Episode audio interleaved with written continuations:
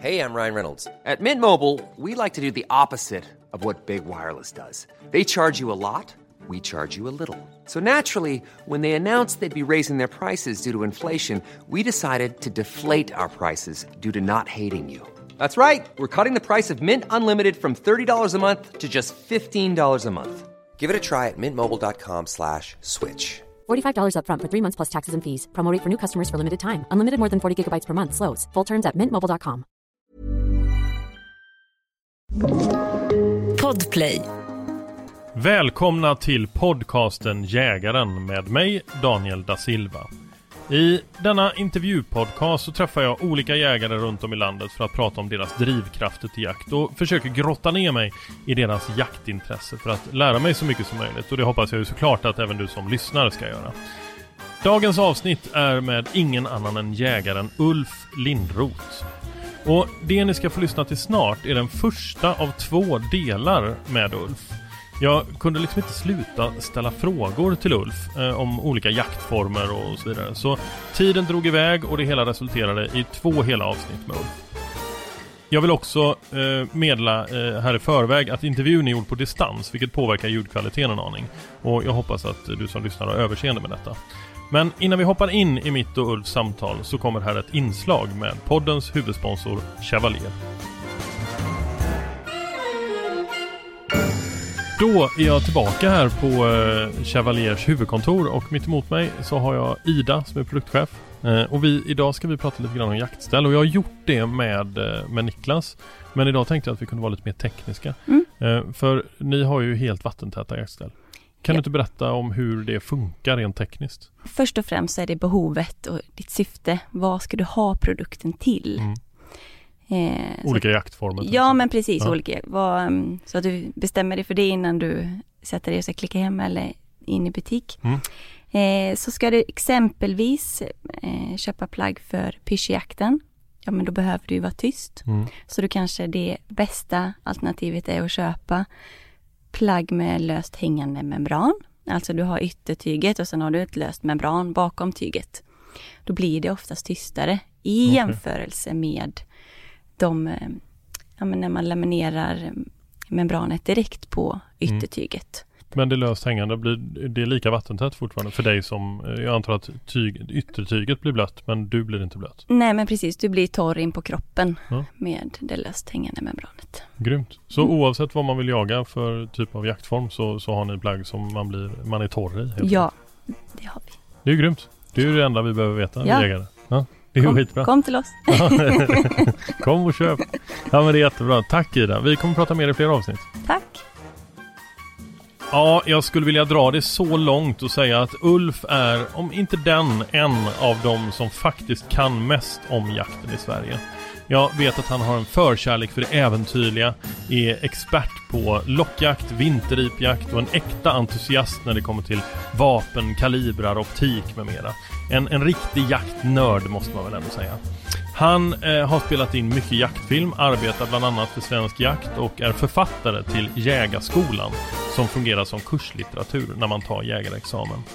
Ja, ni hör, listan kan göras hur lång som helst och idag ska jag försöka att djupdyka i allt detta både för att jag och du som lyssnare ska inspireras och lära oss så mycket som möjligt. Alltså, gud vad roligt det här ska bli. Välkommen hit Ulf. Tackar så mycket. Det är ingen dålig lista. Nej, alltså det, det blir det ena efter det andra. liksom, ju längre man håller på desto längre blir det, verkar det så. Eh, jag tänkte vi ska börja fokusera lite grann på dig. Eh, jag läste någonstans att du har jagat sedan du var 11 år, stämmer det? Ja, men det kan man nog säga. Ehm, jag minns, alltså, jag sköt min första järpe när jag var 11 år. Vi var ute, farsan gick med barnvagnen med min minsta lillebror och eh, vi hade med en järppipa och ett salongsgevär. Så då hörde vi en järpe som vi lockade in som jag, som jag sköt då. Så det var väl det första riktiga matviltet. Mm. Men hur, hur startade jaktintresset i stort då? Var det, var det järpen som gjorde det eller var det, var det någonting annat? Nej, men det var, det var nog farsans intresse som smittade av sig. Alltså, han var väldigt jaktintresserad. Och eh, vi följde med honom. Jag har en brorsa som är ett år yngre än mig och så har en syrra som är fem år yngre och så har en yngre bror som är eh, sladdis, en, eh, tio år yngre ungefär. Och eh, jag och närmsta brorsan, vi följde farsan väldigt mycket när vi var små. Så att eh, det, det var liksom på gång. Och sen vet jag att eh, jag tror att han var lite smart. För jag, eh, han skulle ha med oss jämt på helgerna och gå ut med stövarna. Och jag minns så väl det var någon dag som jag tyckte att nej, jag har ingen lust. Och då, då, då, då kastade han in det här att ja, men du får ju ha hagelbössan. Och då, då tänkte jag, jaha, okej. Okay. Och sen var det som att därifrån så eskalerade det nog bara. Ja. Så, så sen, sen var det kört. Ja. Men, men, ja, men så där är det nog för många. Många jag har pratat med som har jagat sedan de var små så är det ju just det som, som, som har dragit att, att familjemedlemmar har hållit på liksom. Ja. Och idag då, nu, nu är du liksom, nu är du äldre än 11 i alla fall. Och du har jagat i en herrans massa år. Vad, vad känner du själv? Varf, varför jagar du? Vad har du för drivkrafter bakom? Vad är det som, som gör att du gång på gång, dag efter dag, fortsätter med detta intresse? De första 10-20 åren, då var det nog... Eh, alltså, då, det var bara, jag ville, jag ville ut och jag ville försöka få den där tjädern eller den där haren eller räven eller vad det mm. var. Liksom. Det var, det var så här, man kunde nästan se den framför sig bara, jag vill, jag vill, jag vill och så ja. ut. Ja, det var nog väldigt instinktivt egentligen. Det är väl antagligen så jaktlusten triggar. Men, men eh, nu är det mer så här att ja, men det är en del av året. Liksom. Är, det, är det februari, mars, ja, men då vill jag vara ute på fjället eh, och, och, och liksom leta efter riper och känna på lite sol och lite snöstorm och lite sådär. Det är liksom en del av året. Och, och sen går det sådär. Och vissa jaktformer eh, är inte lika spännande som de var då. Alltså det är ju tyvärr så att första gången man skjuter ett vilt av något slag så är det vansinnigt spännande. Sen är det ju så att man skjuter ju aldrig det första något mer och det blir ju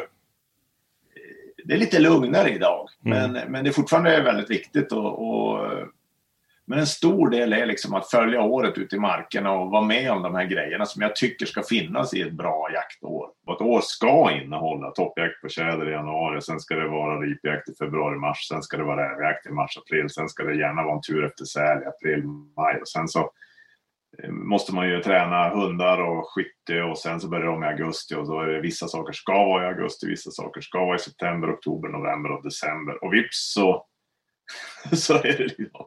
Det är heltidssyssla. Jag brukar tänka att det är minst ett halvtidsjobb i alla fall. Att vara jägare och vara lite seriös med förberedelserna.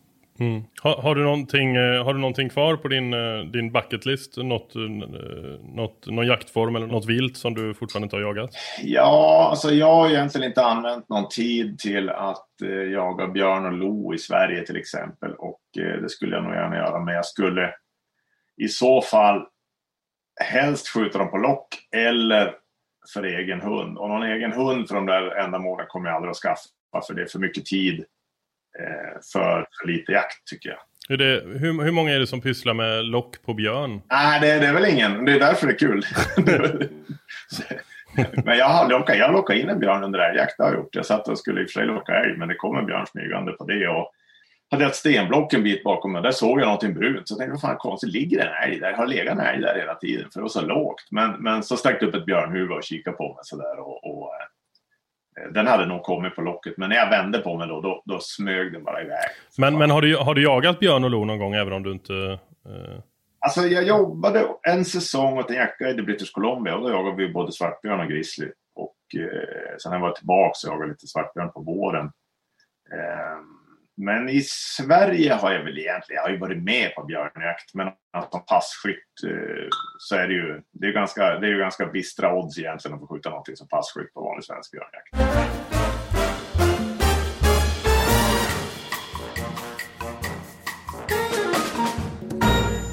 vi snackade lite innan intervju där och då sa du att du, du självklart fortfarande håller på med liksom traditionell klövviltsjakt eh, så, men att du mer och mer kommer in på det lite mer äventyrliga. Eh, Var, varför har det blivit så tror du? Dels är det ju att jag är ganska förtjust i de här Norrlandsmarkerna och vi har ju, ja vi har älg och sen har vi lite rådjur. Men, eh, men alltså det som jag tycker är roligt här uppe det är ju vildmarken som sådan. Liksom, att vara ute och tälta och vandra och köra skoter och bo, ja, men bo i stugor och tält. Och, men eh, det, jag tycker fortfarande det är jätteroligt med klövviltjakt. Liksom, och, och, och bodde jag i södra Sverige skulle jag nog gå, gå liksom all in på det. För att det är fantastiska klöverstammar på många håll i Sverige idag. Och det är bara att jag har provat att bo i södra Sverige och jag känner att det är inte riktigt för mig. Nej, var, var bodde du då någonstans? Jag bodde fyra år i, i Eksjö i Småland när jag jobbade på... Jag började... Jag fick en anställning på Svensk Jakt där, så jag var anställd i fyra år som nyhetsredaktör. Då satt redaktionen där innan den flyttade till Östermalma. Men, eh, men eh, det var ändå så att när jag var där nere så tyckte jag jag gjorde inget annat än att köra norrut för att jaga tjäder och ripa så ofta jag kunde. Så jag insåg att jag måste nog dra någon slutsats av det. Eh, så jag är, jag är faktiskt inte hemma så mycket heller. Jag är, jag är borta mer än jag är hemma. Och, eh, ja, det var inte helt lätt att få till, eh, få till den här träffen för, för podcasten. Eh, jag hoppas att eh, lyssnarna eh, kan godta ljud, ljudkvaliteten. Eh, Ulf är uppe i norra Sverige och jag befinner mig i Göteborg just nu så vi kör via länk.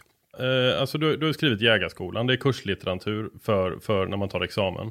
Eh, det, är ju, eh, alltså det måste varit ett jätteprojekt och ett extremt ansvar också. Att ha en faktagrupp som, som Jägarförbundet har satt ihop då, liksom, det var ju verkligen handplockat från hela landet. En, en mindre grupp som, som kunde allt från praktisk jakt till forskning till, till allting. Liksom. Och, och, ja, det gjorde ju att jag kunde ju, om jag inte var tvärsäker på någonting så kunde jag nästan chansa lite grann. Och sen så styrde projektgruppen upp mig bara, äh, äh, det där, det där får du ändra.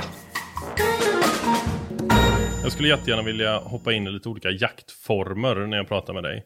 Eh, och då, då, tänkte jag att eh, du kan få välja vad vi ska prata om. Så, så vad, är liksom, vad ligger dig varm, varmast om hjärtat om du själv skulle välja ut dina liksom, topp tre, fyra jaktformer och sådär? Vad, vad skulle det vara? Um, en av dem måste nästan vara träsköljakten på tjäder. Eh, för att jag, den har jag alltid hållit på med och det känns som att jag kan inte vara utan det heller. Liksom. Jag skaffade min första finspets när jag var 15 och sen med något års uppehåll har jag alltid haft finspets. Och, eh, så det är en. Och sen eh, eh, tycker jag nog att lockjakten på räv måste också vara en. Eh, jag körde ju väldigt mycket lockjakt på räv i ett antal år. Hela säsongen över hela landet. Reste sjukt mycket. Men eh, nu har jag lugnat ner mig lite grann så nu, nu gör jag punktinsatser och i år när det inte blir... Jag brukar åka söderut i, i, på förhösten här men i år har jag inte gjort det. Av, ja, dels av corona men, men eh, jag har haft ganska fullt upp ändå. Så, att, så att nu för mig är det mer en sen vinterjakt. Så att jag, jag lockar mina rävar här under en koncentrerad tid av säsongen. Men det är fortfarande en viktig jaktform. Väldigt roligt tycker jag. Jag har ju haft så många praktiska kurser så jag har suttit och lyssnat på oerhört många tolkningar av den, den döende haren. Och, eh, det låter ibland väldigt, väldigt olika men sen kan man gå ut på kvällen och det, det visar sig att det kan komma där både här och var. Och det, det, det verkar som att det finns ganska stort utrymme för, för eh, fria tolkningar. Liksom. Har du hört det live många gånger, alltså riktiga harar som skriker? Häromåret satt jag faktiskt på ett, hard, ett, lockpass. Då skrek det till alldeles intill mig. Jag tänkte, vad, vad var det där? Då såg jag alltså räven och en hare. Och den, räven hade anfallit en hare. Jag såg det på spåren sen som hade legat i läge. Räven var på väg mot mig, passerade en hare, upptäckte den, och dök på den och bet den i bakbenet så den skrek. Då hörde jag det, vände mig om, ser haren och räven. Räven springer ikapp haren igen, ställer sig över haren. Jag skjuter räven och haren springer iväg. Nej, det, är det sant? Ja, och det, det, var, vi var tre man ute så att jag har vittnen och vi spårar sen också. Så, att det, så att det var ju väldigt autentiskt. Men jag tror tyvärr att räven hade bitit ganska hårt för det var rätt mycket blod när han stack iväg. Men han stack iväg så man kan ju alltid hoppas.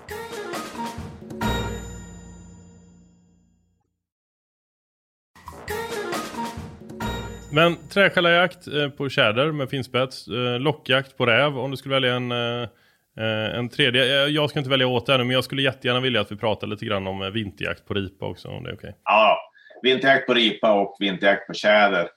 Eh, för att inte slösa bort alla de fyra jaktformerna på, på samma sak så ska jag väl, kanske kan jag väl slå dem till en. Då. Men toppjakten på tjäder och vinterjakten på ripa, de, de tycker jag verkligen om.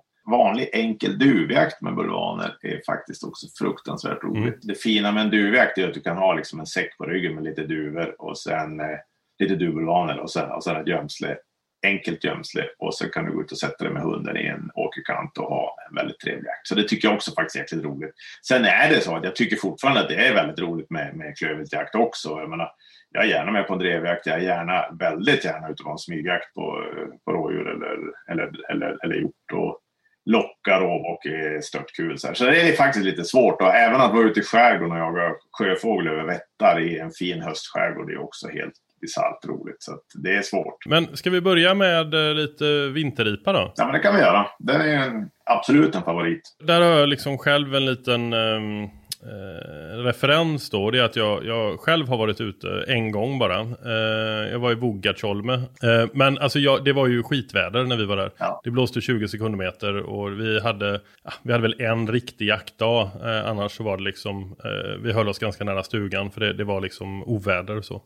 Eh, och eh, så, så mycket jaktlycka blev det inte. Men det var ju helt fantastiskt att vara där uppe.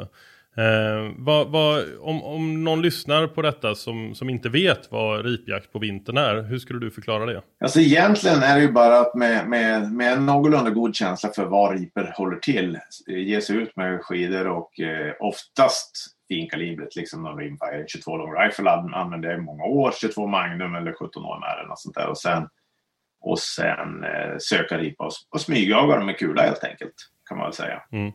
Det händer när det är före för att jag släpper hunden och tar eh, hagelbössan på vintern också.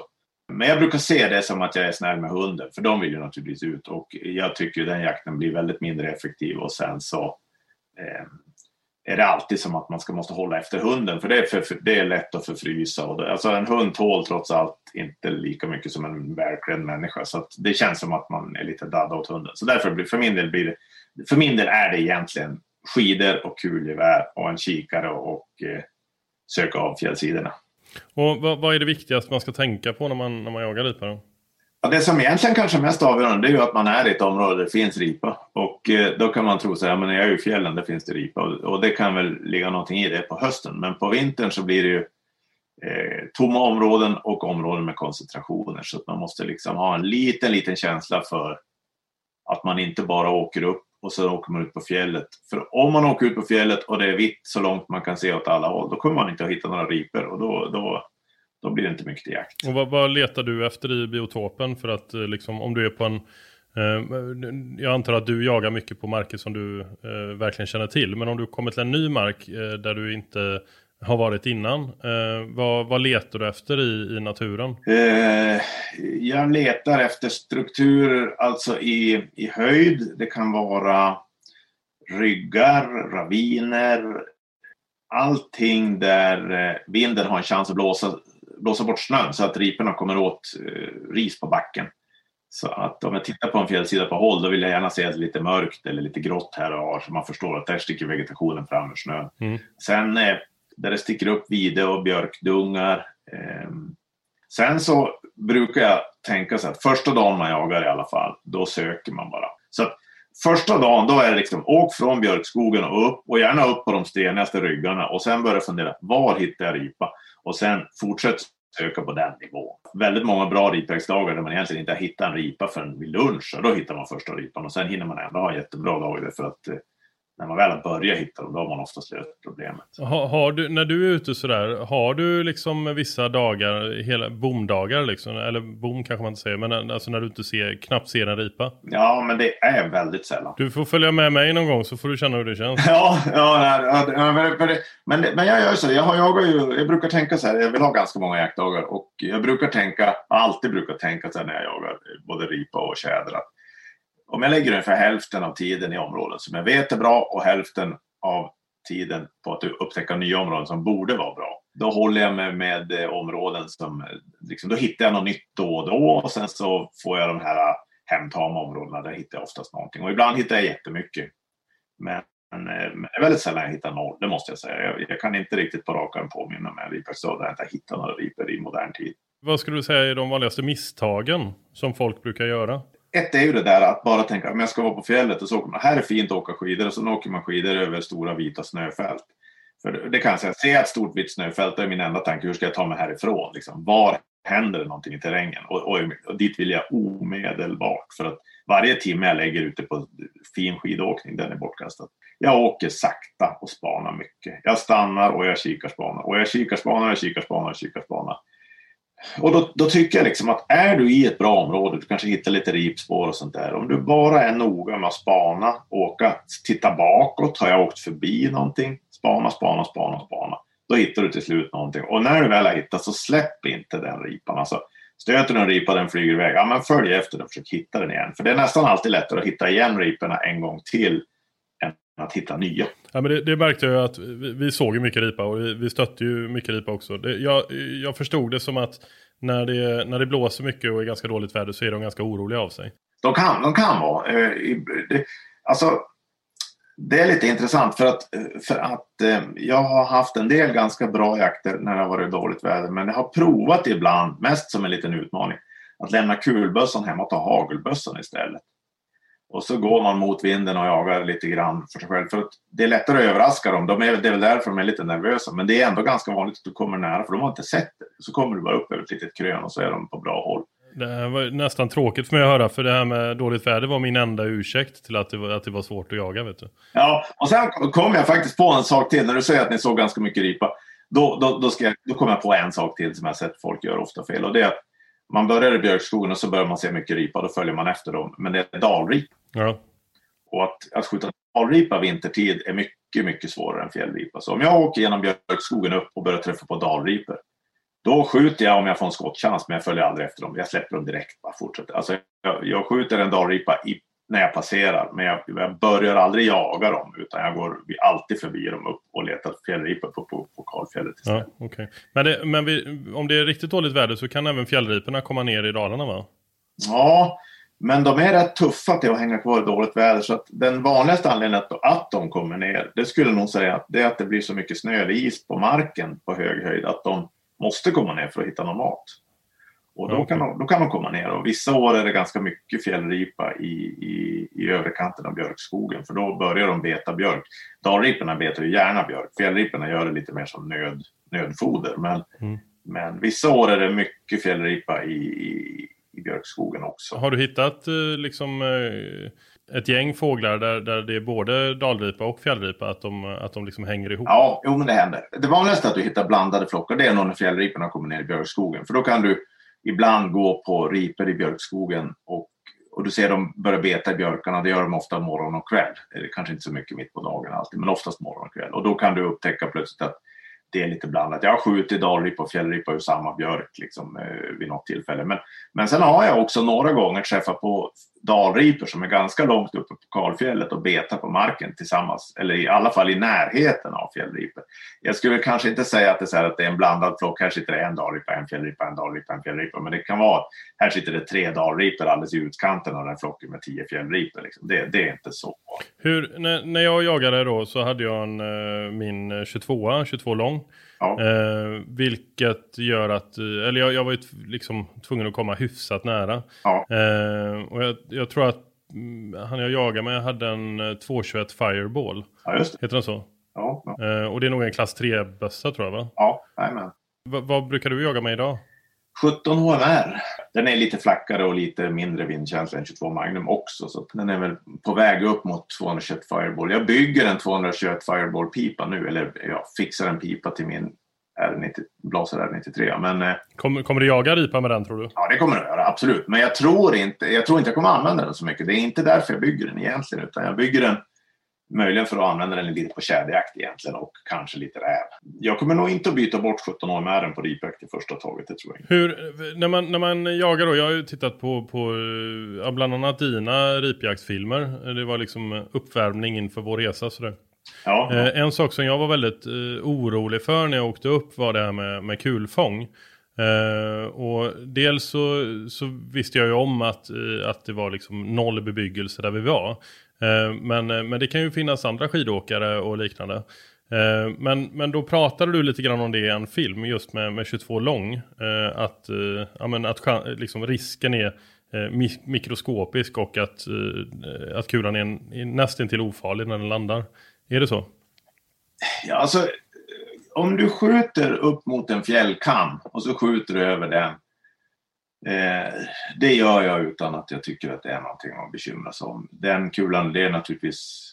Grejen är ju egentligen den att den kommer att tappa väldigt mycket av sin fart. Sen kommer den att falla nästan rakt ner. Så att, eh, det är betydligt värre då i så fall om du säger att du går och så hittar du dalripor som sitter i björkarna nere i ett flackt skogsområde. Så är det en annan ripjägare någonstans framför dig. Så är det ju betydligt farligare att börja skjuta de flacka skotten genom björkarna. Eh, därför att den kulan kommer fortfarande att träffa marken i rätt hög fart. Sen kan man eh, naturligtvis säga att ja, men det är en generalisering och så kan man inte säga. Eh, och eh, jag brukar ändå tänka mig för lite grann beroende på hur området ser ut. För jag menar, är jag till exempel bredvid Silvervägen där vi vågar köra och jag vet att det är mycket folk ute, då, då, då är det inte lika roligt att skjuta över en, över, över en kam kanske. Men om jag är på en del ställen dit jag åker med skoter och det är väldigt långt att ta så jag vet att ja, men, det är inga skoterspår, jag hör inga, inga skotrar, jag hör inget folk, jag hör inga skott, jag hör ingenting. Då, då, eh, I de allra flesta fall har jag ju inte ens en, en person inom, det, inom den räckvidd som kulan har. Vi, vi, var, vi hyrde skoter på Vågatsholm med fjällbyn där och så var vi vi hade en stuga som låg två mil tror jag, eh, på andra sidan den stora sjön. Jag kan ju inte området eh, som, som du då. Men... Nej, men jag, jag, tror att jag skulle kunna tänka mig vad du hyrde för stuga. Ja. Jag, jag, jag, har en aning. Bland annat så var det faktiskt förbi poliser eh, som var ute och körde drönare eh, och kollade efter eh, eh, om det var någon som, som jag, jagar från skoter eller liknande. Jag har ibland tänkt faktiskt i mitt stilla sinne att de kanske borde vara ute en del. För om, jag ska, om man ska få tillåtelse att vara lite dömande så måste jag väl ändå säga att om jag jämför med när jag började jaga vinterripa och idag så tycker jag nog att jag ser den där tendensen att folk kanske använder skoten till att leta ripa lite mer. Alltså, Eh, det finns ju en ganska enkel regel som gäller i åtminstone i Norrbotten och den är väl i Västerbotten också. Att du får färdas en gång ut till marken med skotern och så, sen måste du stänga av motorn i tio minuter och så får du inte börja jaga inom 500 meter. Och då är det ju tänkt att du ska ut och sen ska du ställa skotern. Sen kör du din jaktdag och sen kör du hem. Och, och, det tycker jag är en fantastiskt bra regel som, som, som är väldigt, väldigt gynnsam. För då når du ut i fjällvärlden. Men, men, eh, men jag kan väl tycka att jag ser lite mer tecken på att folk är lite lata och bara kör skoter och letar efter riper nu. Jag ska inte säga att det är vanligt, men jag kan nog säga att jag har sett det någon gång mest varje vinter på senare år medan jag inte inte tyckte att jag såg det de första tio åren i alla fall som jag höll på. En, en, sak som slog mig då eh, var ju att eh, alltså väderomslagen är ju helt sjukt snabba. Eh, det var någon dag, det var, alltså det var så vackert väder och vi var längst upp och så ser man hur det kommer något mörkt långt bort. Och sen så tog det tio minuter så såg jag inte handen framför mig liksom. Eh, och, och, eh, så jag tänkte vi kunde prata lite om sä säkerhetsbiten då. För jag var ju alltså skiträdd ibland. Och då hade jag ändå försökt kitta upp mig med, med det mesta man kan köpa i såna survival kit liksom. Men, men vad, vad går du aldrig utan när du, när du är ute i fjällen så? Jag brukar ha en spade i ryggsäcken och så har jag förstärkningsplagg. Eh, och sen har jag ja, men, ganska mycket dryck med mig. Eh, varm dryck och lite choklad och sådär. Men, men jag, jag brukar nog i mitt stilla sinne tänka mig att med förstärkningsplagg och en spade så kommer jag ganska långt. Det är väl kanske lite optimistiskt. Man borde väl ha en vindsäck antagligen och sådär. Men, eh... ja, jag, det var det jag trodde du skulle svara massa sånt. Men det var, svaret var liksom eh, en, en chokladbit och en spade. ja, ja, ungefär. Ja, det faktiskt. jag, jag hamnade i någon sån där lite stormsituation någon gång. Men, men då hade vi en vink från väderrapporten på morgonen att det var misstänkt att det skulle komma en storm. Så jag minns, det var, blåste som fanken på morgonen, tidigt på morgonen. Och då tänkte vi, ja men nu är det stormen liksom. Och sen så vid kanske nio på förmiddagen, då lugnade det sig så blev det klart och fint. Så jag tänkte, ja men det där var, det där var den här blåsvädret de varnade för, tänkte vi. Och så får vi ut åt alla håll, för vi bodde, vi var nog åtta man uppe i ett par stugor då. Mm. Och sen eh, hade jag väl gått några timmar kanske. Då såg jag att det var som en mörk vägg på, mot norska sidan. Och sen eh, fick jag syn på riper i en liten svacka. Så jag gick ner i en annan svacka och så kom jag upp över ett krön där jag skulle se de här riporna. Och då mötte jag stormen. Alltså det var helt bisarrt. För eh, då kunde jag plötsligt inte se någonting. Eh, och då kom det riktiga blåsvädret. Men, men då hade jag ändå haft en känsla av att det är något lurt på gång. Så jag hade en sån där eh, lite, lite, en liten nödplan som sa mig att om det skulle börja blåsa som fan, då ska jag dra mig ner i en ravin här intill och så ska jag följa den ner, för då visste jag också ungefär, i och med att jag kände terrängen, så visste jag att jag kan följa den ravinen utan att falla ner i någon jäkla bäck eller något. Utan, så jag for ner i min ravin och så följde den. Så tog jag kompasskurs rakt norrut över den första sjön.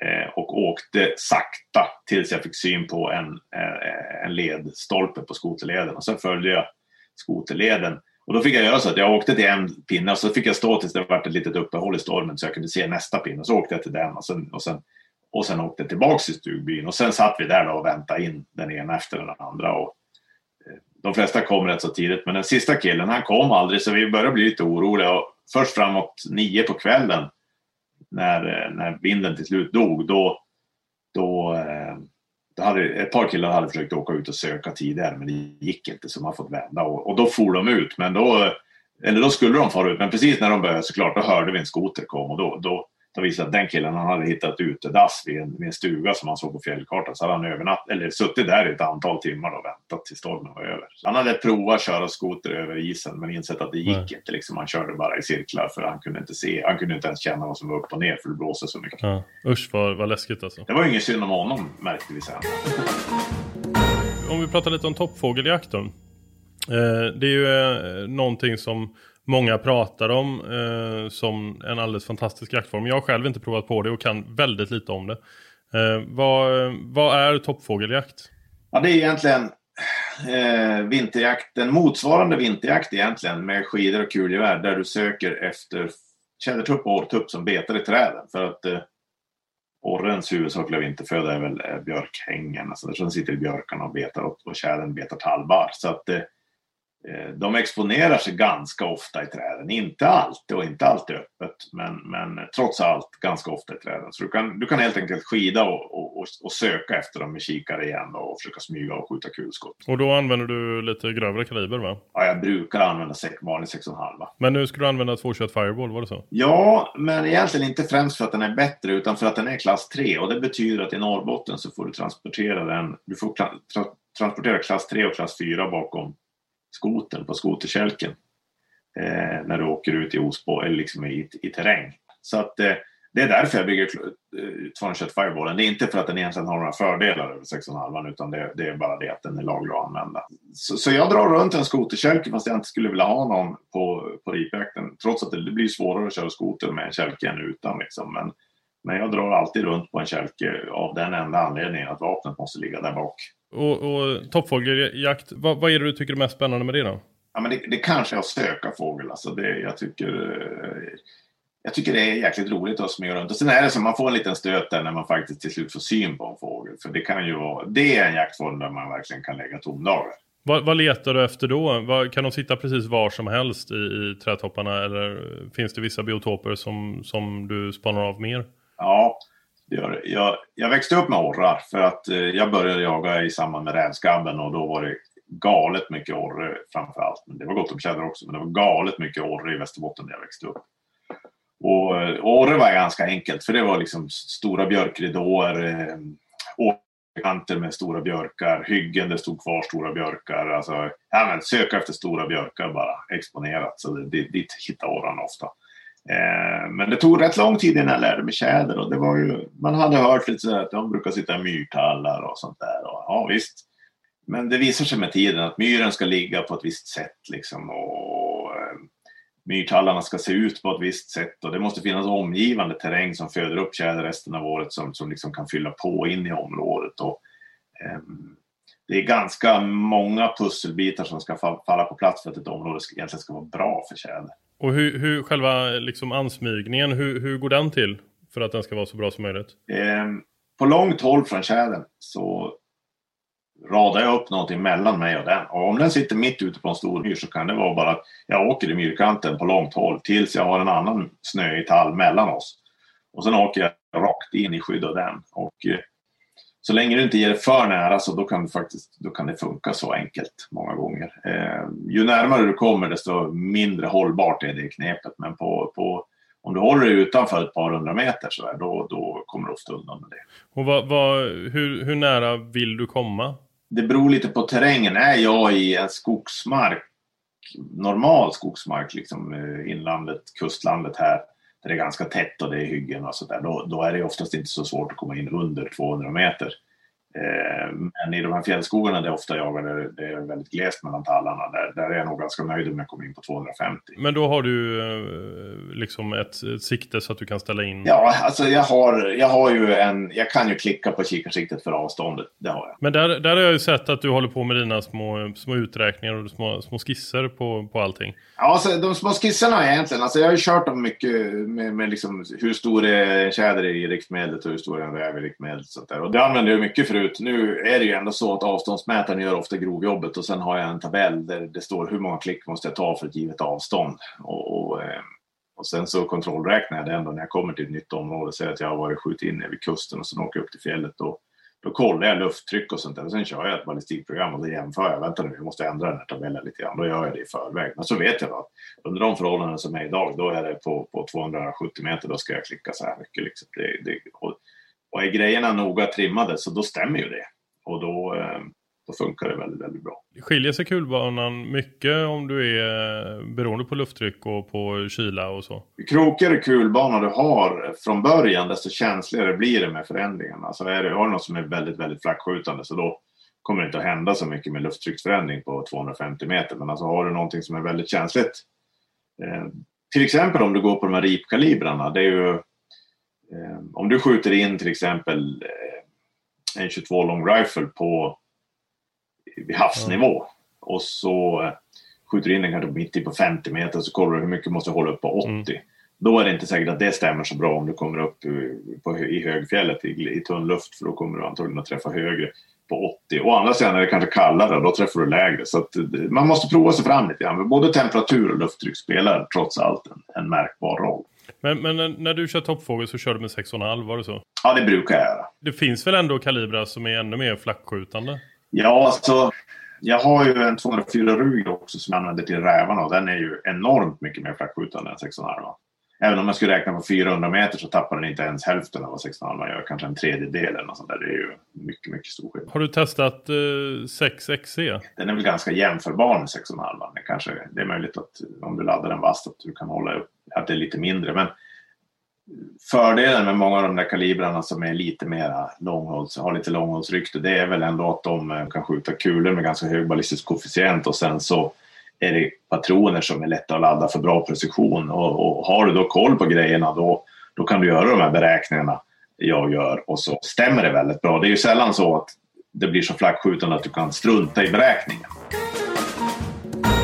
Trädskällarjakt eh, var ju en av de eh, jaktformerna som du själv sa att du liksom eh, brinner mest för. Eh, och du har haft finspets i princip hela ditt liv. Ja. Ja. Va, vad, är, vad, är, vad är charmen med träskällarjakt tycker du? Ja, en är hundarna i sig. Alltså, de är ju väldigt, eh, det är en väldigt ursprunglig jakthund. Liksom, och jag har ju en Forster också. Skillnaden mellan de två är ju att en finspets behöver ju egentligen ingen dressyr. Skulle jag nog vilja säga. Det är säkert någon som säger att det, det är att ta i. Men eh, jag skulle säga att det är försumbart. Alltså, ha, är, jag är med mina hundar, de är med mig så mycket så att jag tycker inte att det är så illa nog. Utan den fattar vad jag vill i princip. Och sen måste den bara bygga erfarenhet och få vara ute mycket i skogen. Då blir den, om den har anlag och blir duktig så då blir den duktig. Och sen, eh, så det är ganska kul att se dem jobba och, och se hur de, hur, hur de klarar ut sina, sina jobb. Men sen tycker jag det är väldigt roligt att smyga på ståndskall. Alltså när det är ståndskall och du verkligen kryper in och du måste spana igenom ett helt träd med handkikaren bara för att till slut kanske få syn på foten av en fågel eller en del av en fjäder eller något sånt där. Och då inser jag, okej, okay, där sitter den. Och så, så kan du då manövrera till ett skottläge. Och samtidigt som fågeln är ganska skygg och ofta om du exponerar för mycket då är den borta. Gud vad häftigt. Men då, alltså det funkar så att Eh, hunden spårar upp eh, en fågel som eh, den jagar upp i ett träd och sen så skäller den tills du kommer. Oftast finns det ganska många möjligheter för hunden att misslyckas längs vägen därför att en del, hund, en del fåglar sitter inte och en del fåglar flyger väldigt långt så tappar bort dem och går den i, i en tjäderkull tidigt på, på hösten då försöker hönan oftast lura bort hunden från kycklingarna och det kan hon vara ganska duktig på så det är inte alls säkert att det blir någonting fast den hittar fem tjädrar liksom så slutar det med att hönan lurar bort hunden och sen när hon tycker att han är tillräckligt bortkollrad då, då lämnar hon, då drar hon bara och så står hunden där som ett fån. Så det är rätt vanligt. Och sen senare på hösten då är det då sitter fågeln mer i träd redan för de sitter och betar talbar och då, då blir det lite tufft för hunden liksom att eh, lokalisera dem. Var sitter de här fåglarna nu då? Jagar man oftast med trädskällare när det är tillåtet med både tupp och höna? Ja, det kan man säga för att eh, Hönorna blir olovliga i mitten på november och då eh, brukar ofta snön komma också. Så att det vanliga är väl egentligen att eh, eh hundsäsongen är ungefär så lång som, som säsongen på hönorna, alltså till 15 november. Sen där någonstans, då kan det vara slut. I höstas så var jag uppe i Kirunafjällen, eller ja, i skogarna under Kirunafjällen. Och den 30 september fick vi tre decimeter blötsnö och det var egentligen slutet på säsongen där. Det sjönk visserligen ihop lite grann, men så var det så skarpt så att hundarna gjorde illa tassarna när man försökte jaga. Så att det var ju en kass kass säsong där. Så. Hur, hur lägger du upp en sån jakt? Alltså, vad, vad finns det för förberedelser? Det, det tycker jag är en av de trevliga sakerna. Det är inte så hemskt mycket förberedelser. Utan jag, jag, jag, jag, tittar på terrängen lite grann och så försöker jag lägga upp en rutt. Där jag kan gå i ett jämnt tempo och med en någorlunda stabil kurs. Så jag håller inte på att zigzacka fram och tillbaka. Utan jag, jag tycker inte om att göra stickprov och säga det där lilla området är fint och sen ska vi gå och prova det lilla området. Utan jag vill gå genom ett område som där hunden har en ärlig chans mest hela tiden och så gärna få jobba mot vinden för det är lite lättare. Men det kan den inte alltid få göra så då försöker jag gå igenom motvinden. Är det egentligen upp till mig bara att vara så förutsägbar som möjligt så att hunden törs söka ut ordentligt. För den vet att jag håller min kurs. Liksom. Om den har sett husse gå i en riktning, då går husse i den riktningen tills husse visar att han ändrar kurs. Liksom. Okej. Okay. Hur, hur, långt ifrån dig brukar hunden vara som, som mest? Den här hund, det, det varierar rätt mycket från hund till hund. Den här hunden, det händer väl att den börjar skälla en 600-700 meter från mig ibland. Men det är ganska långt. Oftast skulle jag vilja säga att den börjar skälla kanske 2, 3, 400 meter från mig. Ehm, den förra jag hade den var sällan utanför 200 meter och det var faktiskt ganska dåligt. Men jag kunde, den, det var som att den släppte aldrig mig. Så att jag kom, det var så var det hela livet. Den, den jobbade i närområdet och, det, och då fick man anpassa tekniken. Då får jag eh, söka mig rakt mot de områden som jag tror är bra och så får jag gå i skydd så att, så att jag, så fågeln inte upptäcker mig för hundarna hittar dem. För att om fågeln upptäcker mig då är den körd. Alltså om, om, om, om fågeln har sett människan först så kommer den aldrig att sitta för hunden skulle jag nästan säga. Får, får du fortfarande puls när hunden börjar skälla? Ja, men jag önskar att jag fick lika mycket puls som jag fick från början. Alltså jag, det var ju febrigt när jag, var, när jag började. en sak som jag märker nu det är ju liksom att det är ganska kul att ta med kompisar och byta så här och liksom låta någon som, som kanske inte har gjort det så många gånger få prova och så där. För man ser ju att folk tycker det är spännande och det, det är rätt kul. Eh, de första åren jag höll på med då var jag nog ganska självisk. Alltså jag, jag eh, hade oerhört svårt att stå ut med att folk skulle få in och göra chanser och klanta bort ett ståndskall för att de skulle prova. Liksom. Det hade jag inte tålamod med. Men det är, det är väl många som säger det eh, oavsett jaktform. att eh, eh Många som jag träffat som är, som är väldigt erfarna. att det, det som de tycker är roligast nu det är faktiskt att ha med sig någon som är ganska ny. Eh, som, som får pröva på. Alltså någon som får fälla sitt första rådjur eller liknande. Ja men det är, ganska, det är ju roligt. Och, och jag ser det nu. nu det där har väl blivit, det har blivit en liten grej. Alltså, det, det sker ju en förskjutning ändå. Det, det, är bara, det är bara att acceptera. Men för min egen del så är det mer liksom, ja men nu får jag vara ute och så får jag hålla på med hunden och så får jag jag tycker det är roligt att smyga på stan, Jag tycker det är roligt att skjuta fågel. Jag tycker det är gott att äta fågel. Och, och, och, jag älskar att vara ute just i de här finaste tjäderskogarna, fjällskogarna där det inte finns några vägar och inga hyggen och ingenting. Och, och, och det får jag ju göra så att jag får liksom aldrig nog. Men, men eh, även om jag minns hur otroligt töntigt det var när jag var yngre och, hörde folk säga på det där sättet liksom att ja, men det spelar inte så stor roll så kan jag väl bara inse att det är nog så det blir med tiden. Och där mina vänner så sätter vi faktiskt punkt för del 1 eh, i denna intervju med fantastiska Ulf. Tack alla som lyssnar. Eh, det ni hörde var ju då första delen av två med Ulf. Så redan nästa torsdag så kommer nästa avsnitt där Ulf fortsätter att dela med sig av sina kunskaper. Och det avsnittet hittar ni som vanligt på Podplay eller där poddar finns. Podplay, ja det är ju alltså en ny podcastplattform. Eh, och där hittar ni inte bara vår podd utan en massa andra poddar. Så gå in och lyssna där, antingen på podplay.se eller i appen Podplay. Vi hörs om en vecka. はい。